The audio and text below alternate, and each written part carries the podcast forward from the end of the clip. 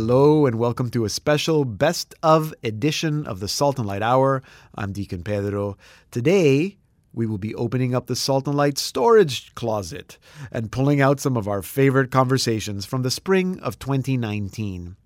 We start with a featured conversation with Abby Johnson. Surely you've heard of the story about how, after eight years of working for Planned Parenthood, she quit and became a pro life advocate. She joins us to speak about the film based on her book, Unplanned. After that, we meet singer songwriter and liturgical composer Timothy Smith. In our second half hour, Canadian evangelizer Patrick Sullivan tells us about the new parenting program for parishes, Me and My House. And at the end of the show, we listen to more music and we meet singer songwriter Dana Catherine. Remember to visit us at saltandlighttv.org slash radio and to comment on what you hear. To ask any questions, look for me, Deacon Pedro, on Facebook or Twitter. We begin now with Abby Johnson.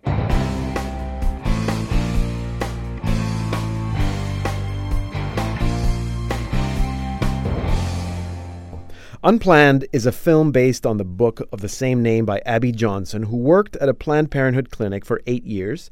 She moved up the ranks to become the clinic's director, but quit her job after participating in an actual abortion procedure. She literally went down the street to join the Coalition for Life. I remember when this happened in October 2009. It made national news, and I've spoken about the film before in this program. It's a powerful story of transformation, but it's also about how nothing about God's plan for us is unplanned. Abby Johnson has been uh, very busy with the film opening this week, uh, but we actually did manage to get a hold of her, and uh, Abby Johnson joins us now. Abby, welcome welcome to the Salt and Light Hour. Of course, yeah. Thank you so much for having me. It is very exciting. We've been uh, uh, talking about you coming on the program for a couple weeks now. Um, you've been criticized. Well, you've been you've, you've been criticized uh, by a lot of people about a lot of things, but um, one of the things that I've heard, or one of the questions that I've heard, is that many people wonder about how long it took you to kind of come, if I can say what I've heard, to come to your senses to, to sort of see the truth. Can you tell us a little bit about that process? It's very apparent in the film and even in the book that, you know, kind of what was that inner struggle that you were going through for eight years? Yeah, honestly, I didn't. I mean, I didn't have an inner struggle um, uh-huh. for the majority of my time with Planned Parenthood. I mean, I believed I was doing the right thing. I I cared about the women that we were seeing. I believed that um, abortion was absolutely a right that mm-hmm. a woman uh, could choose. Um, there really wasn't any internal struggle until my final year with Planned Parenthood, and that was um, when uh, several things had been announced. We were going to be opening a facility that was going to perform abortions through the six months of pregnancy, which was troubling to me. I just didn't feel like we should be performing abortions that far into pregnancy. Right.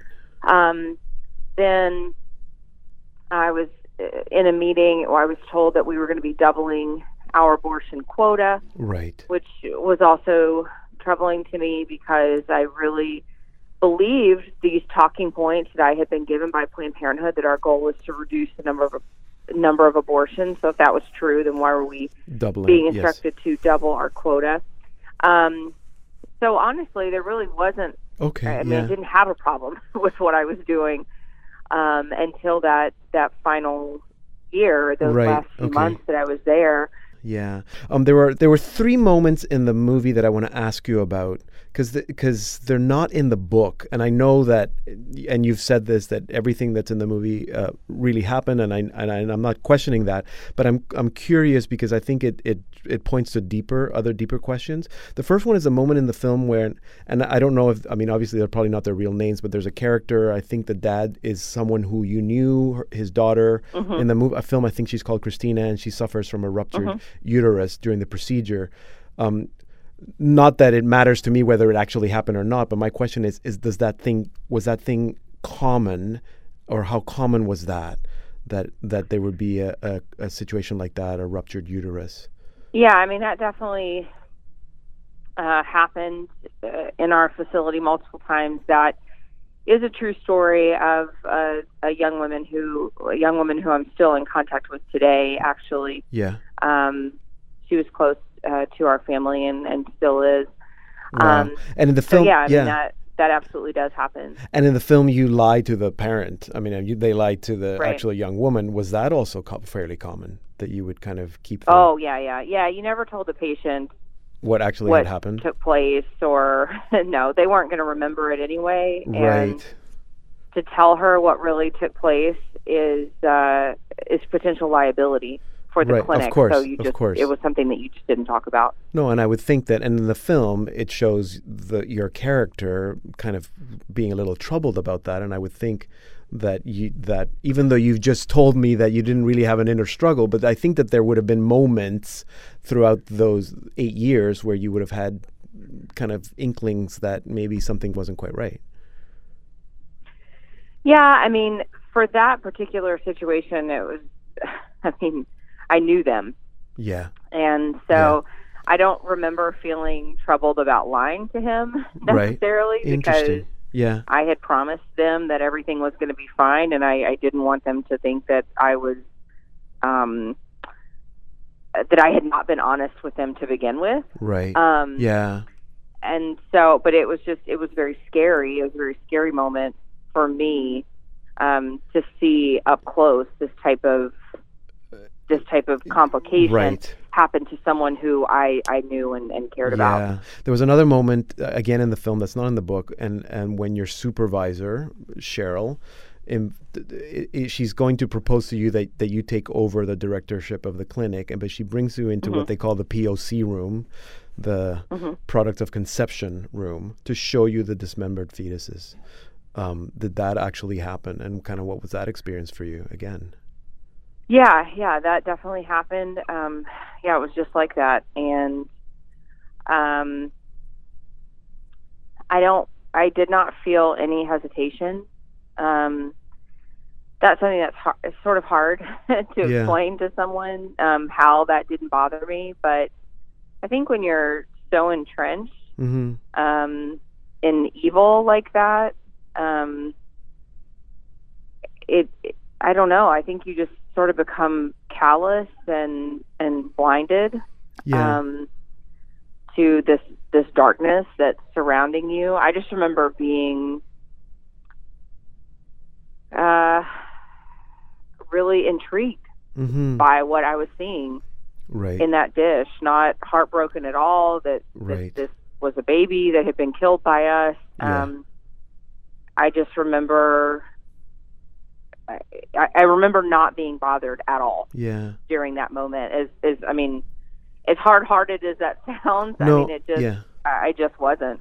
Yeah, I think I think I think I get it. Um, the last moment I want to ask you is uh, a moment when I think it is, happens exactly at the same time when they when you're called into the procedure room to help with this ultrasound guided abortion. At the same time, Shawn and Shawn Carney and his wife Marilisa are outside praying over the remains of the embryos and fetuses. They're just about to be taken in the medical waste truck. Um, again, whether it happened at the same time or whether that was happening is not my question, but uh, how common would that have been that it would have been that obvious for people to see that these remains were being taken away or for the people from Coalition Love Life uh, for Life had the chance to pray over those remains? Yeah, it was pretty obvious um, when the truck came. It was a Stericycle truck Yeah. um, that came into our facility. They're a biohazard medical waste Yes. company, um, so they pick up sharps and human remains and whatever needs to be incinerated. Yes. Um, so it's pretty obvious to the people who were outside what what was what was in Mhm. um, what was going into those trucks, and they they came every two weeks. So right. uh, there was a, a lot of you know after two weeks there was a lot of waste um, that they had to pick out from our facility. Yeah. Um, and the reason why I'm asking also, and I think it leads to my next question, because prayer is a big part of this story. There's a lot of prayer going on um, for you, for the for the victims, for the women. The I mean, I guess you're all victims in a sense, because the journey for you not just took you literally from one side of the fence to the other side of the fence. It took you, you know, straight to Coalition for Life, um, but it also took you into the Catholic Church. Can you tell me a little bit about that? Yeah. Um, after I uh, after I left Planned Parenthood, uh, I, you know, all of my friends from the clinic, uh, they didn't have anything to do with me anymore. Right. Um, so I had all these new friends who were involved in the pro-life movement, and the majority of them were Catholic. And uh, Doug and I were, we were, we were kicked out of the Episcopal Church. Right. Doug um, is your, your, husband, Doug. Where yes. we had been attending um, because we were now publicly pro-life, and so we were told we weren't welcome in the Episcopal Church anymore. Hmm. Um, which was fine. We knew we didn't want to go there anymore anyway because the Episcopal Church is is their doctrine is is pro-choice. Mm-hmm. Um, so we started looking for a church that was liturgical, that was also pro-life, and there's not very many of them. There's no. you know Anglican, Lutheran, Missouri Synod, um, and Catholic, and so we were going to Anglican churches and going to Missouri Synod Lutheran churches and you know, our, our new friends kept telling us, you know, oh, you should just go to mass. And Doug and I had both been raised pretty anti-Catholic. Yeah.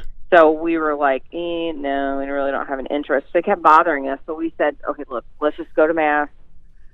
We'll tell them that we hated it, and then they'll leave us alone. so um, one Sunday we went, and we both just walked out and sat in the car, and we said, you know, something about that felt right, and we wanted to learn more.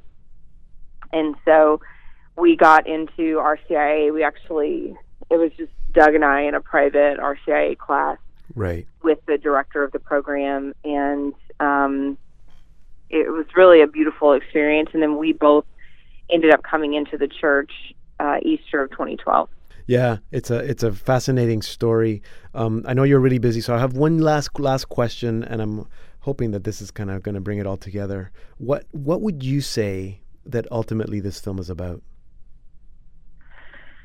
Um, you know, it's really it's really about conversion.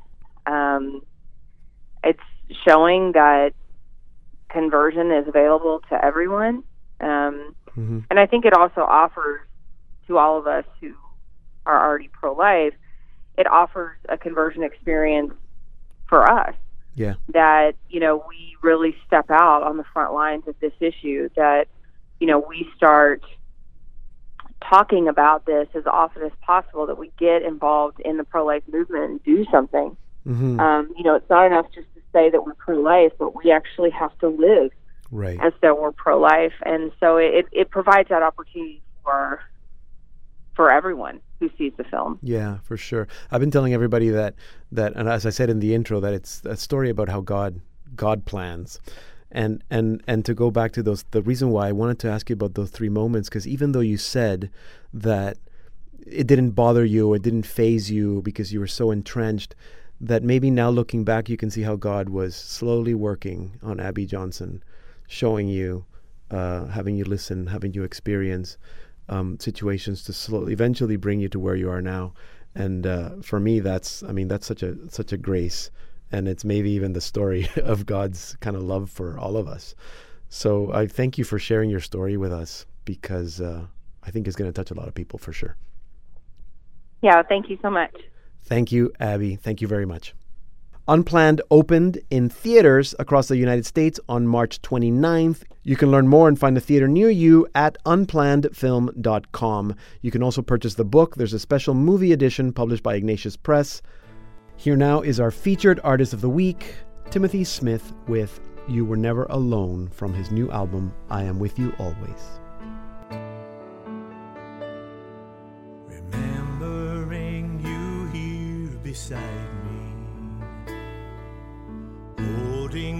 my trembling hand. Your eyes did not recognize me like a stranger from a faraway land. But today that is behind you. Before you, a smooth open light shining to the horizon. Steady the hand that you hold, and you see, yes, you see,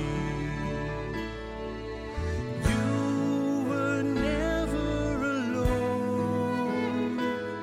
Not a stranger, but a child who's returned.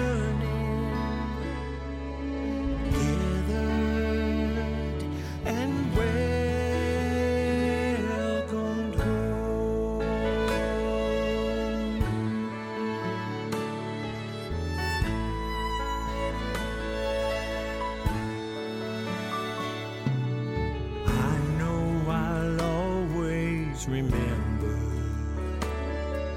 the sound of you calling.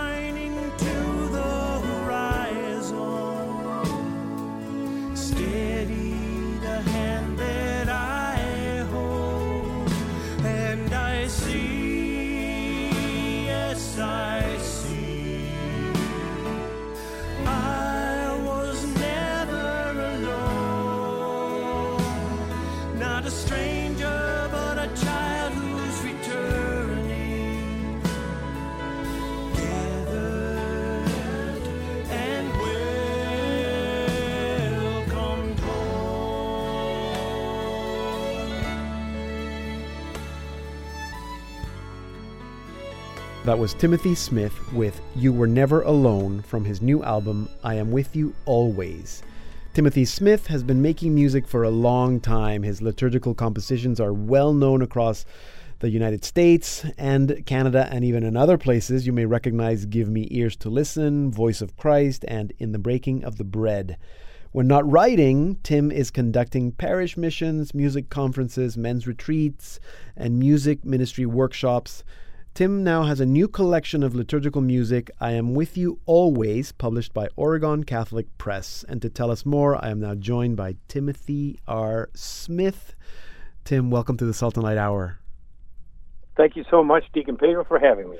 Very Glad good. So I, am going to start with the question that I start with everybody. What what was it like growing up in the Smith home when you were a little kid? What was it like? Well, I was one of five yeah. kids and uh, when I actually, when I was five years old, somebody called my mom and, and asked if she wanted to rent an accordion for six weeks and see if my brother and I would like to really learn how to play uh, the accordion. Uh-huh. And uh, man, I just once I I brought that accordion home after the first lesson, I remember I just thought it was the greatest thing in the world, and uh, and I used to just kind of go to a the basement they'd be upstairs watching TV, and I was downstairs uh, just playing the accordion. Wow. you know, I, I really played the accordion until I was about 13 years old. Then I started playing the organ, and uh-huh. then eventually, when I was about 15, when I wanted to be like Bob Dylan, I started playing the piano. Right. Wow. The accordion is such a fun instrument. Um, uh, w- was it? W- were you were you Catholic growing up? Was it a like a faithful house? Uh, yes, we were a Catholic uh, family. Yeah. But I would I would say one thing about the accordion. The accordion yeah. is, you know, that is a spiritual exercise. Growing up being an accordion player because right? that was not cool. No. I mean, you you know, yeah. you play guitar, you were cool. Yeah. you know, and it was, uh, you know, there are a lot of accordion jokes out there, and I, yes. I understand those. wow. Yeah, they're all regretting all those jokes now when they look at you now. Um, oh yeah. And you don't think of the accordion as the the most liturgical instrument. Um, but hey, you know what? When I used to play, uh, when I did uh, uh, liturgical music in my parish, there was a, an, a sister, a religious sister, who was an accordion player, and I would always, whenever a special celebration, I would always invite to play with us because it's such a unique sound. There's just something folksy, oh, yeah. and it's such a beautiful sound. I love the accordion. That's so cool. I, you know, now I have a better appreciation for it. And it really is just an organ yeah. portable. I mean, it's, it's yes. uh, but uh, you know, it's uh, it's one of those things uh, when you bring out the accordion, everybody goes, "Oh, accordion! Oh, that's great." And then about five minutes later, they go, "Well, you know, I got to get going." Uh. Right, right. That's funny. So, but, did you yeah. uh, did you play in, at church or or sing in the choir or anything like that when you were growing yeah. up? Yeah. When I was about 14, I had been taking organ for a little while, and there was an overflow mass. Yeah. In the basement of the church with the steel chairs and uh, yeah. you know uh, yes. set up there, and uh, you know Father Father Dietz asked me if I would like to play that mass, and so I, I did. That was my my start when I was about 14, and I played Wow. the same four uh, songs every week for the first three months just to try to get up to speed, and then I started adding uh, tunes. But then you know, so I was I was playing from that from when I was 14. I've pretty well played in church somewhere since then. You know, I went to music school after high school and Yeah. uh, studied uh, composition in my graduate studies. But um, Mhm. it's you know I've always, no matter what I've done, whether it's full time ministry or just you know part time uh, in my earlier life, I, I've You've always been in the, in in the, always played at church. always played at mass. Um, when did you start c- composing? Uh, you know, I started writing songs when I, like I said, about 15. I started writing songs. I, I, I love Bob Dylan. I Yeah. always wore Bob Dylan shirts to school, and I thought he was Yeah. great. And uh, you know, and then and you know, eventually into my after I graduated from college, I you know I got a church job, and I started realizing that you know I had a a calling to use my writing, uh, as, you know, as in liturgical music, and Yeah. you know, I had been writing. I I guess I started writing some liturgical music in my uh, late teens, early twenties. But w- once I was about thirty, I just said, "This is it," and I went full speed Okay. ahead and, and really dedicated my my life to it. Did you find that that you you wanted to write or you needed to write because you just couldn't find uh, songs that that kind of worked for you? Uh, And I'm thinking particularly of psalm settings because I know you've written quite a few of them. Um, or was Yes. it just you felt that that was just the right kind of the right venue for your expression? I think it, it there- there it's a mixture of utility. Maybe I need you know I, Yeah. I, I needed a song that, but also the the psalms in particular. You know, I as I've grown, my approach to them has grown, and I've, I've or has changed, I would say. Yes. And and so you know, I'll, set a psalm that I've already set 20 years ago or 30 Right. years ago yes. or maybe take a little piece of that and it's just an interaction it's it's a it's a spiritual um you know kind of uh just um you know just a kind of a mystical relationship with those that I just try to find the melodies rather than I don't I don't really feel like I'm writing melodies just kind of put it in the Holy Spirit's hands see if uh, and come up with the right idea. But but that yeah. said, uh, w- w- if something is inspired, and, and I would say this to young composers, because I used to think if this is if God wants me to write this, it must be right, and Huh. that's it. But you know, revision, revision, revision. Yes. Even if the Holy Spirit, uh, you know, inspired me, that I still look at those melodies and and there is refinement and ways to to streamline those things. I mean, that, I think that's really important for especially young composers. You know, our spirituality and our craft as writers. Sometimes, you know, we- could get those confused, and and, and there still has to be. Uh, you know, a real examination of what you're writing, and maybe maybe there's some improvements that Yeah. I can make to the melodies that I just wrote. you know? Absolutely. I don't. I don't know. I don't know what the percentages are, but what is the saying that it's uh, twenty-five percent inspiration and seventy-five percent perspiration when you're uh, the creative process.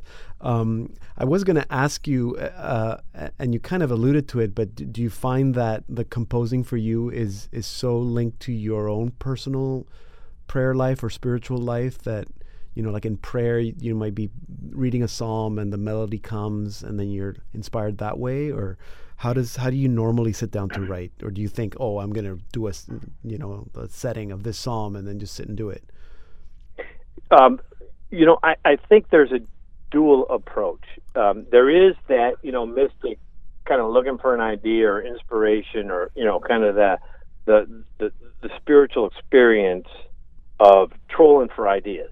Mm-hmm. You know, like, it, it, but then once I've got, and sometimes I just turn on my phone recorder and you know I'm playing and I, whoa, go back and listen to that. What was that? Mm, yeah, and and that's fine. But then there's the other part. It's sort of like there's another part. The composer, the accountant, the person says, "All right, you knuckleheads, good idea. Now everybody get out of the room and let me see what this is." The, the, that that looks at it with a very um, you know um, craftsman like eye and and starts you know putting these things together in more of a structural you know architectural approach. So right. it, it, there's there's both that looking for inspiration for ideas and then there's the technical all right now we we need to make sense of this. We're going to get an arrangement. How how does this all fit together? Yeah i can and, see that. and yeah. I, I you know it, you could almost say like I, you know the songwriter in me is the one that's you know turning on the recorder and looking for ideas.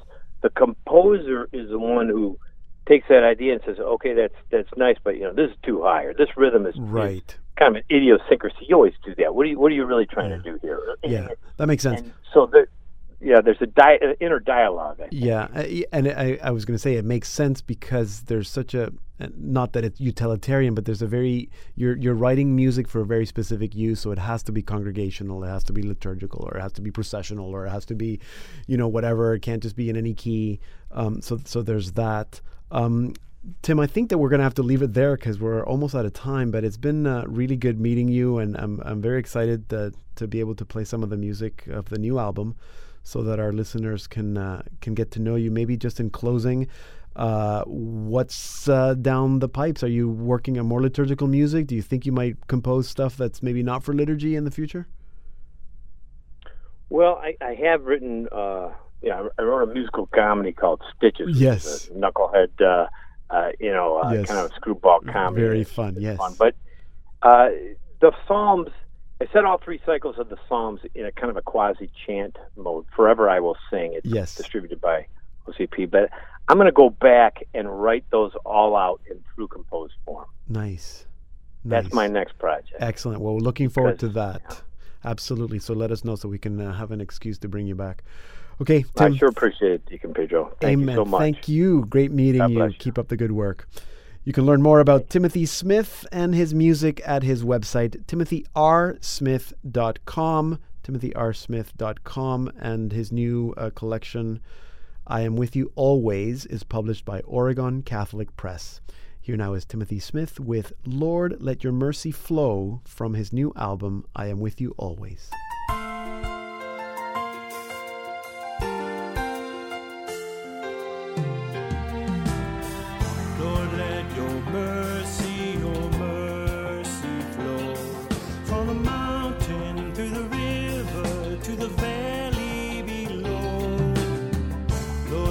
We're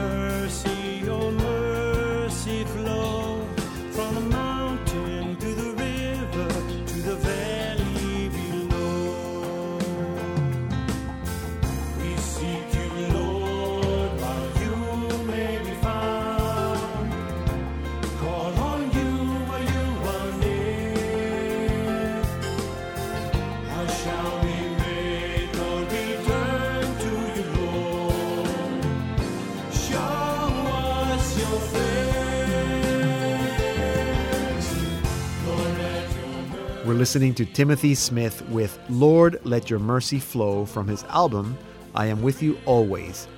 If you missed any part of the interview, you can listen to the entire conversation at saltandlighttv.org slash radio.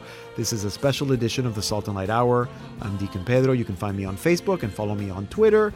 Check out our website at saltandlighttv.org slash radio.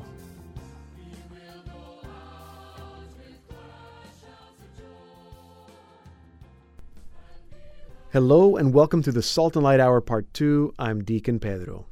We've heard of sacramental prep programs and marriage prep programs. There are also really good RCIA programs that are easy to run and establish in your parish. Many parishes also have parenting groups, but what if there was an actual parenting program that you could establish in your parish? Wonder no more because such a thing exists. Me and My House is a practical program for Catholic parents. It was created by Canadian Catholic evangelizer Patrick Sullivan and his Evango team. So, to tell us more, I am now joined by Patrick Sullivan. Patrick, welcome to the Salt and Light Hour. Thank you, Deacon Pedro. Thank you. I, I, I do have to say on the air, after all these years, we finally get Patrick Sullivan on the Salt and Light Hour. Um, I'm excited. I'm excited. I'm excited. I'm it's just like wow. So um, I I kind of threw out the name. People probably missed it. The Evango. T- I'm calling the Evango team. Evango. What is Evango? What what? That's your your thing. Your your You know what? You're right. It's Evango. We just came up with it. We're a small group of people one day many years ago. who said we need to go evangelize this culture. How do we do that? Yeah but we need a name. Every superhero team needs a name. Yeah. And uh, I'm not sure if it was me. I'm not sure who said it. But someone said, "Well, go evangelize, evango," and it oh. stuck. We ran with it, and that's what we do as a team. Evango. So everything you do here. Everything you do, you do under the umbrella of Evango. Whether that's it's your, right. your videos that you do online or the like this parenting program or other books that you publish or whatever, it's Evango. Exactly. Exactly. Um, and that's for us, Deacon. That's for us to keep it always at the forefront. That what yeah, we're about is true. to evangelize. It's true. So we have to keep remembering that. It's true, and it's go and evangelize. It's not just kind of evangelize. Don't don't go, but evangelize. don't get comfy and evangelize. Yeah, yeah, yeah. Go, get up and evangelize. No, I love that. So so so this parenting program. Uh, I, I, mean, maybe I, I, was wrong at kind of setting it up as a, a, like a something you can establish in your parish. But but tell us a little bit about the program. Why, first of all, why do we need a program like this? Me and my house. Well, you're exactly right. You're you're exactly right. Over the years, I've been speaking across North America for various things, usually something to do with theology or evangelization. But sooner or later, in question period, or people would approach me privately and they'd say, "You're a Catholic dad." With a bunch of kids. Right now, I have eight children. Uh-huh and the question always comes up well how do you how do you deal with the discipline question? How do you deal with this practical problem? Right. how do you do it and what i kept discovering over and over again were good parents who are looking to become better parents. Yes. And they wanted to do so in a structured way. They wanted to do so in a way that wasn't going to bore them to tears. Mm-hmm. they had very little time. So we had all these problems brought to us and as we started to actually listen because sometimes you know we can be knuckleheads here. Yeah we started to ask around, is this really a need? And the bishop said yes. Huh. And the priest said yes. And people, you know, in parish life said, yes, we don't have anything like this. Mm-hmm. So then we started data collecting. Well, what does that mean? What would that program look like? And that was the real challenge. The real challenge became how do we make it practical and yet theologically sound and engaging for those who wanted to start at that level? Right. How do we get the dad involved who usually in our culture, the dad is disengaged from mm-hmm. the parenting sphere. There are tons of mothers groups. Yep. Tons. I mean, if you search it on yeah, Google, you're right. wow, you're right. You're going to get lost. Type in dads groups. Nothing. Well, not, nothing, right? So yeah. we had we had this practical problem as well. How do we do this in such a way that the dad is going to be willing to sit down, watch something, and engage with the spouse over what just happened? So we had all these challenges, and we took it to prayer. We took it to lots of discussion. Yeah lots of back and forth with the people who would be using it. And we're proud to say we think we've created something. This is what's coming in. We're getting a lot of reviews coming in now. Yeah. We've created something that does work in parish life. Well, it that can be yeah. a parish program. It yeah. can be used by a mother's group or dad's yeah. group or anything else. So how does it work? Was it how many hours? How does what what's the package? So we jam pack this thing. There's over five and a half hours of short videos. Mm-hmm. So we have four sections, four modules. The first is the theology of parenting. Mm-hmm and that's just big ideas. So the, let's say you have a group and your parish, and they say, well, you know what, we want to know why we should be joyful about this. We right. want to know what, is there an order to parenting? What does that even mean? Mm-hmm. What does it mean to be the domestic church? Mm-hmm. We have that section in there if you really want to get the meat. Then we move into something we love, and we had a lot of fun filming this: the habits of parenting. Uh-huh. Yeah. So these are essentially short videos from five to ten minutes long. If you pick up this habit, it will help your family life. Mm to the reverse, if you lose this bad habit, it will help your right. Life. Yeah. So that right away, we wanted parents to leave one session and be able to make a change, mm-hmm. small one, that had really big dividends for their family. Right. So that's how it moves forward. That's module one. Module two. Module three is quite simply the do's and don'ts of parenting. Yeah. We call it. Yeah. That's practical stuff about disciplining. Let's mm-hmm. show you, and we're very, very honest about it. Kyle and I, and that's my wife. Mm-hmm.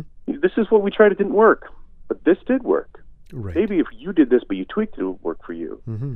Very concrete, practical steps. Yeah. And then finally, we have the last module, which people are loving, which is parenting them in the faith. Mm. And that's practical suggestions. How do you take a, a season of the church and help your children to really live it. Right. Things like that. Yeah, good. We so, tackle the Christian imagination. Yeah. We go so much into it. And you'll see, Deacon, I'm so excited about this program. Usually, once I'm asked, I just. Yeah, no, I know. I'm excited too, and I haven't even seen it. But I mean, I've seen some of the videos. So, so, so each module comes with videos. Is there like a study guide or a leader guide? Or are there discussion questions? It's, it's organized. Exactly. So, Yeah. we have all the videos ready to go for you. Yeah. Right now, we're just waiting on the publication of the participants guide. A leader's guide is in tow, Okay. and there's going to be a print book along with it for the readers among us who just give me all the information straight up. Nice. So all these things are coming, and we're we're actually setting in place right now. Uh, we don't want to just kind of hand it to people and say good luck. We want to be there with them, helping them along the way, connecting them as a group. We have a private Facebook group which we're going to be opening up soon enough. Creating a Catholic parenting community where it's safe, where we're all struggling. We're good parents. We all want to be good parents, but we all want to be better parents so we can help each other with that. Okay. No, this is really good, and all that information is at the website evango.net slash house. That's right. Right. And and the Facebook group will be under the Me and My House name. That's right. Okay. so good. me and my house uh, Catholic parenting group. Okay, super. Um, I don't want to let you go without asking you about some other things that Evango might be working on. It sounds like you're still kind of in the thick of the me and my house, but I'm sure that you're all thinking about other things that are at the same time brewing. Absolutely. Absolutely. Well, we have right now on the go, we're looking to launch a book on Mary. Okay. That's coming out for the month of Mary, which is May, and Mother's Mm-hmm. Day weekend. We're actually holding two events on either side of Toronto. So if you're in the GTA, everyone's welcome to come out. Okay. We're going to make that a special thing for mothers. So it's actually, you can bring your mother, get them a book. We're going to be giving away bouquets, uh, or at least Oh, one. nice. I, I don't know the details. We want mothers to actually enjoy this. And what better way to spend the day with your mother and our Heavenly Mother? So, Nice. so excited about that event coming up. Okay, so that's good. So send me the information, and we'll also promote it uh, through our social media channels. Um, uh, very excited about the the parenting program. I I'm gonna I'm gonna be your like your biggest uh, evangelizer, your biggest promoter here. Um, Oh, that's awesome. because I'm I'm with you exactly exactly. I you know it's like I feel that sometimes, like you said, like parent parents have such good intentions. Um, but but and it's the most important job that I'm ever going to do is to be a parent. But how many of us actually study to be parents, you know, or even read a book about parenting? That's right. And and uh, and then you add the faith component, and it's just sort of. I was going to say it complicates it more. I guess it doesn't complicate it more, also in a sense. But uh, well, I guess it just places more of a burden on us. Yeah. And sometimes it's not that we're not up to the challenge. It's just when we have so many needs in front of us, yeah, you know, we have the work, we have everything we're trying to do.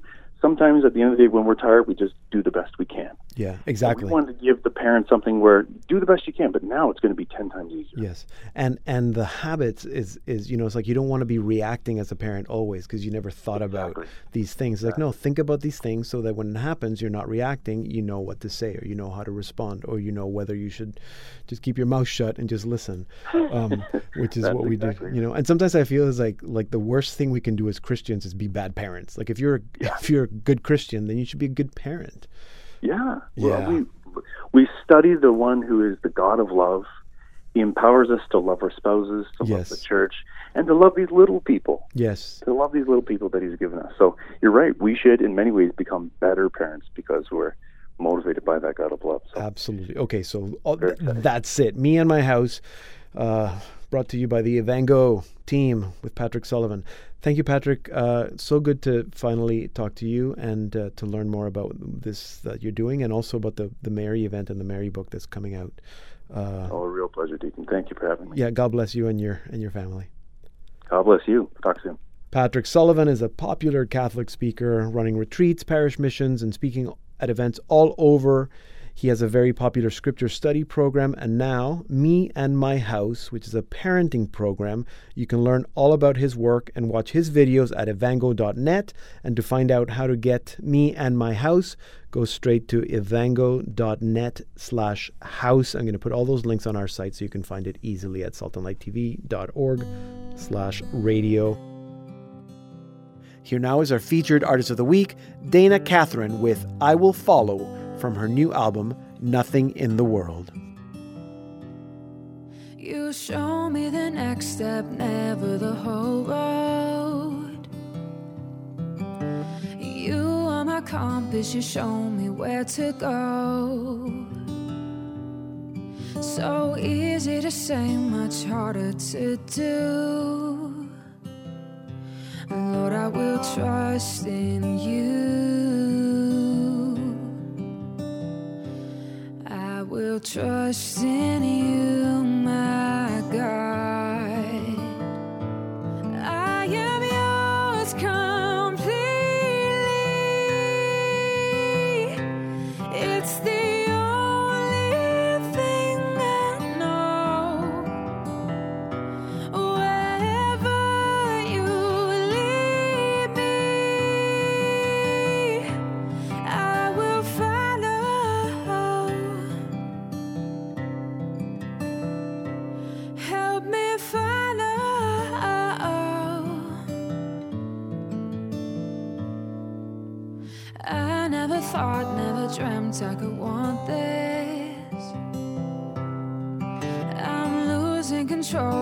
too hard to resist.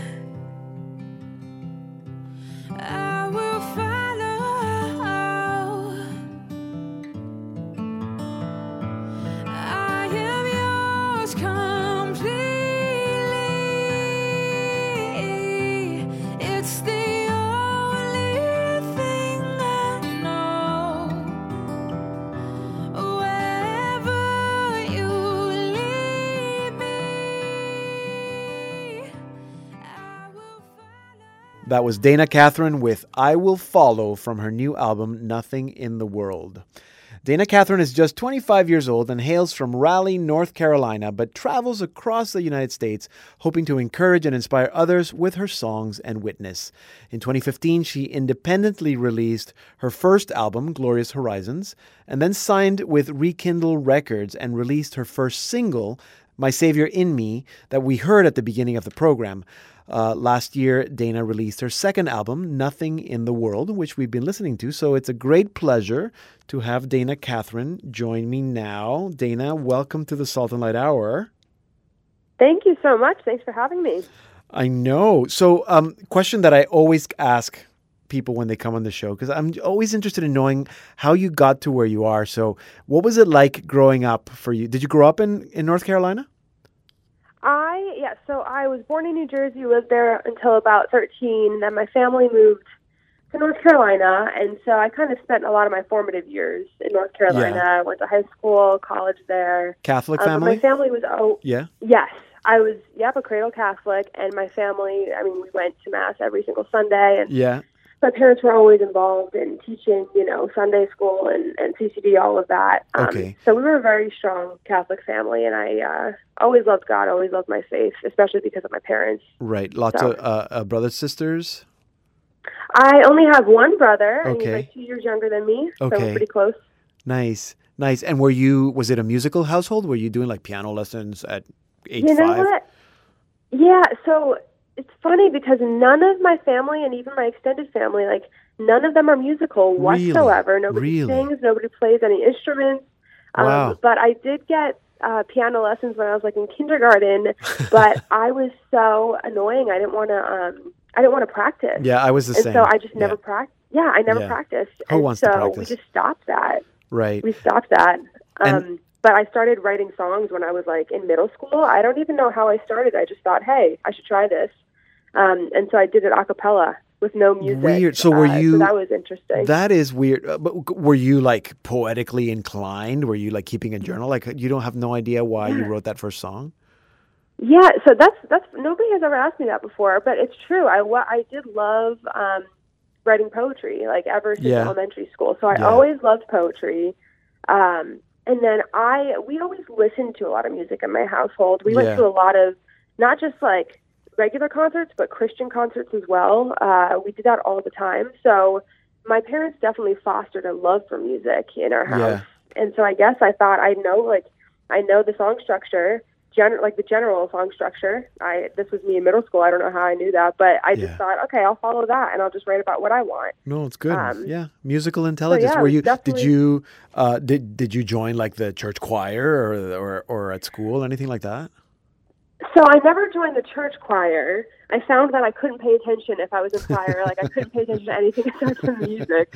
Yeah. But I did end up doing a lot of choir in um, high school. I was in choir all throughout high school, and that even like to this day that helps me a lot with figuring out how to sing harmonies. right. So when I'm like creating music now and producing the music and doing harmonies on my own songs, that helps a lot. Nice. And Um, were, were you? so yeah. Uh, at what point did you go back to learning a musical instrument? What do you What do you play now? So I play the guitar and I'm learning Yeah. piano. A lot of songs off of my uh, like a, a lot of new music will be written on the piano for Yes. me actually. But I went back to um, playing an instrument. I was uh, 18. Okay. I got a guitar for um, Christmas because I saw, funny enough, I saw Taylor Swift in a documentary writing her music, Right. writing her songs That's on the so guitar, and. I thought if Taylor Swift can do it, I can do it. That's so and funny. so that was the start of everything. Yeah. Then I really, really started writing a lot of music um, after I was 18. So Wow. throughout college, that was the start of it all, probably. well, you're much better than Taylor Swift. So there. Oh, Um, um, you, you you said you grew up in a in a Catholic family, so you always had you know you were faithful and you went to Sunday, but something changed for you in university, didn't it? It did, yeah. I, uh, I, like I said, I always really did love God, and I tried to put Him first and loved my faith. But it wasn't until I got to college, um, and I was surrounded just by like a pleasure-seeking culture. Like the cliche college culture was what I was in uh, my freshman year. I was Yeah. kind of dropped into that, and that's when I had to really make the decision to follow Christ and to lean on Him because I felt so uncomfortable in my environment. Um, there was just so much comparison. There was so much I mean, just impurity and Right. and going after things that are not of God, right? Not good for us. And so Mhm. I just clung to God in that moment, in that season, and that's when um, my faith became truly my own and much deeper, much more rooted in Christ. Right. And that's when my music started becoming all about God. right. I was writing more secular music before, but then it's like all I cared about Okay. was really God at that point. what were you studying? So- I was studying, um, I was doing pre med, and Oh, then I ended up doing psychology. Oh my gosh! Wow, that's like Yeah. totally different than studying music. huh? Cool. Yes. Nice. Yep. Um, uh, in case anybody is joining the program at this time, you're listening to the Salt and Light Hour. I'm Deacon Pedro. I'm speaking with our featured artist, Dana Catherine. She just released her second album, Nothing in the World. Um, tell me a little bit about that. We just heard uh, a song called Savior in Me. Um, tell me about writing that song. So I, uh, this is, I'll always remember writing this song because I had um, just signed with Rekindle Records Yeah. Uh, at that time. So it was a few years ago, and they said, let's do just one song. Let's let's figure out how we work together, and let's do this. And um, they gave me a timeline Yeah. uh, uh, by you know, and so by a certain date, I had to have a song to them. And so I was sending them all of these different songs because I write I write a lot of songs. I can Okay. write like three songs a day if I wanted. Wow. And I kept sending them songs, and they said, no, like that's not it. I don't think that's it. Maybe like change this, tweak this, and nothing was working. And so it was the night before the deadline, and I was stressed out because I had never had, you know, to write so many songs um, yeah. and kind of have them rejected for a single. So it was hard. And I was asked by a priest uh, to lead praise and worship for adoration at his parish nearby. Okay. And that was the first time I ever did that years ago. Mhm. And so I just went to adoration. I led people in, you know, singing to Jesus right there in the Eucharist. Um, and it was just the most beautiful experience I had ever had up Mhm. until that point, especially with music. And so on the way home, I, in an instant, came up with this song, Hmm. um, which is not like me. I don't generally like come up with songs when I'm not with my guitar. Right. And it was really because I was reflecting on that experience and thinking, like, how beautiful is it that the Lord would want to work through me to lead people Huh. uh, in worship of Him in this way? And at the same time, I thought, I am so weak. I am like, I'm such a sinner, right? Like, um, why would God want to use me in this way? Yeah. Um, and and then the whole song is really about you know what we're all weak, we're all sinful in our own ways, but the Lord wants to work through us and shine through us Right. in our weakness. You know, Yeah. so people see our Savior in us. Yeah, it's a So that's how I wrote that yeah, song. a beautiful song. We played it at the beginning of the program, so if people missed that part of the program, they can always go to our website saltandlighttv.org and listen to the show from the beginning. Um, this is your second album. Do you, do you feel already like a difference or growth between this one and your first one? Like, what's different about this one Oh, for you? Definitely. So Yeah. the first one, the first one was me just trying to, just trying to make music in general. It was a miraculous story, too long for this uh, show, Yeah. but um, I was never going to do anything with music. I never sang in front of people. I was too afraid to do that. So I got the opportunity to record that album, and that was all songs that I wrote throughout college. Right. And then this this EP, uh, Nothing in the World, like this is much more of of who I am as an artist. okay. Um, it's a much more like mature Dana. Um, I you know I've been I've been doing this ministry, music and speaking for years now, and I was writing songs throughout that. Um, so it's a little bit edgier, a little Yeah. bit more pop, um, a little bit honestly more of what I listen to oh, on a daily basis. Yeah. So I definitely say it's more me now. Well, that's good. I like it. Um, I, I- uh, I guess you said you're you're writing constantly, constantly writing. So I guess you have a ton more songs that you're already thinking maybe of the next album. I do, yeah. So I've been um, going to Nashville a, lot lately Good. and writing with a bunch of great people there. Wow, good Um, for you. it's huge on country music, but also huge on Christian music. Nice. And I have so many songs that I'm working on right now. I actually have a few that are already produced. And I uh, haven't said this to anybody yet, but I'll be probably putting out those songs um, at the end of the summer or early fall. So I'm Oh, really great. excited for that. Oh, good. There you go. You heard it here first on the Salt and Light Hour. Dana Catherine already working on her next album. Really, really like the music. Very happy. Uh, shout out to Ali Aliyah, who uh, was the one who told me about you. So, Oh, yeah. uh, so uh, thank you for that. Thank you for sharing uh, a little bit about you with us today, and I hope that our listeners are as excited about your music as I am. And hopefully, we can Oh, get you back on the show. So keep in touch. I'd love that. I'd Da- love that. Thank you. Yeah, no, it'd be great to have you back. Dana Catherine, there you go. You can uh, find out more about her music, her ministry. You can buy her music and, and book her for your event uh, at her website, danacatherinemusic.com. I'm going to put that link on our site so you can find it easily at saltandlighttv.org. Here now is Dana Catherine with 365 days from her new album, Nothing in the Way.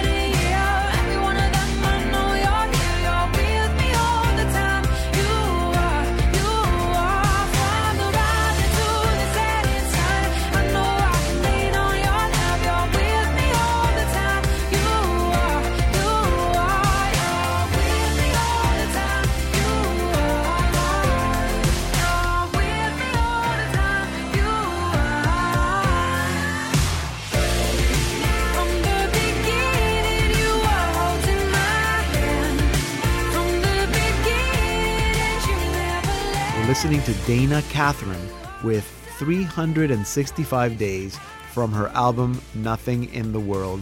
And that concludes this special edition of the Salt and Light Hour.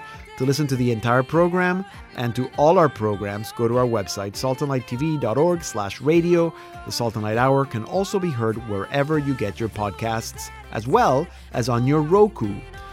The Salt and Light Hour and Salt and Light is a ministry, and we need your support. You can learn all about Salt and Light and learn how you can support us at our website, saltandlighttv.org.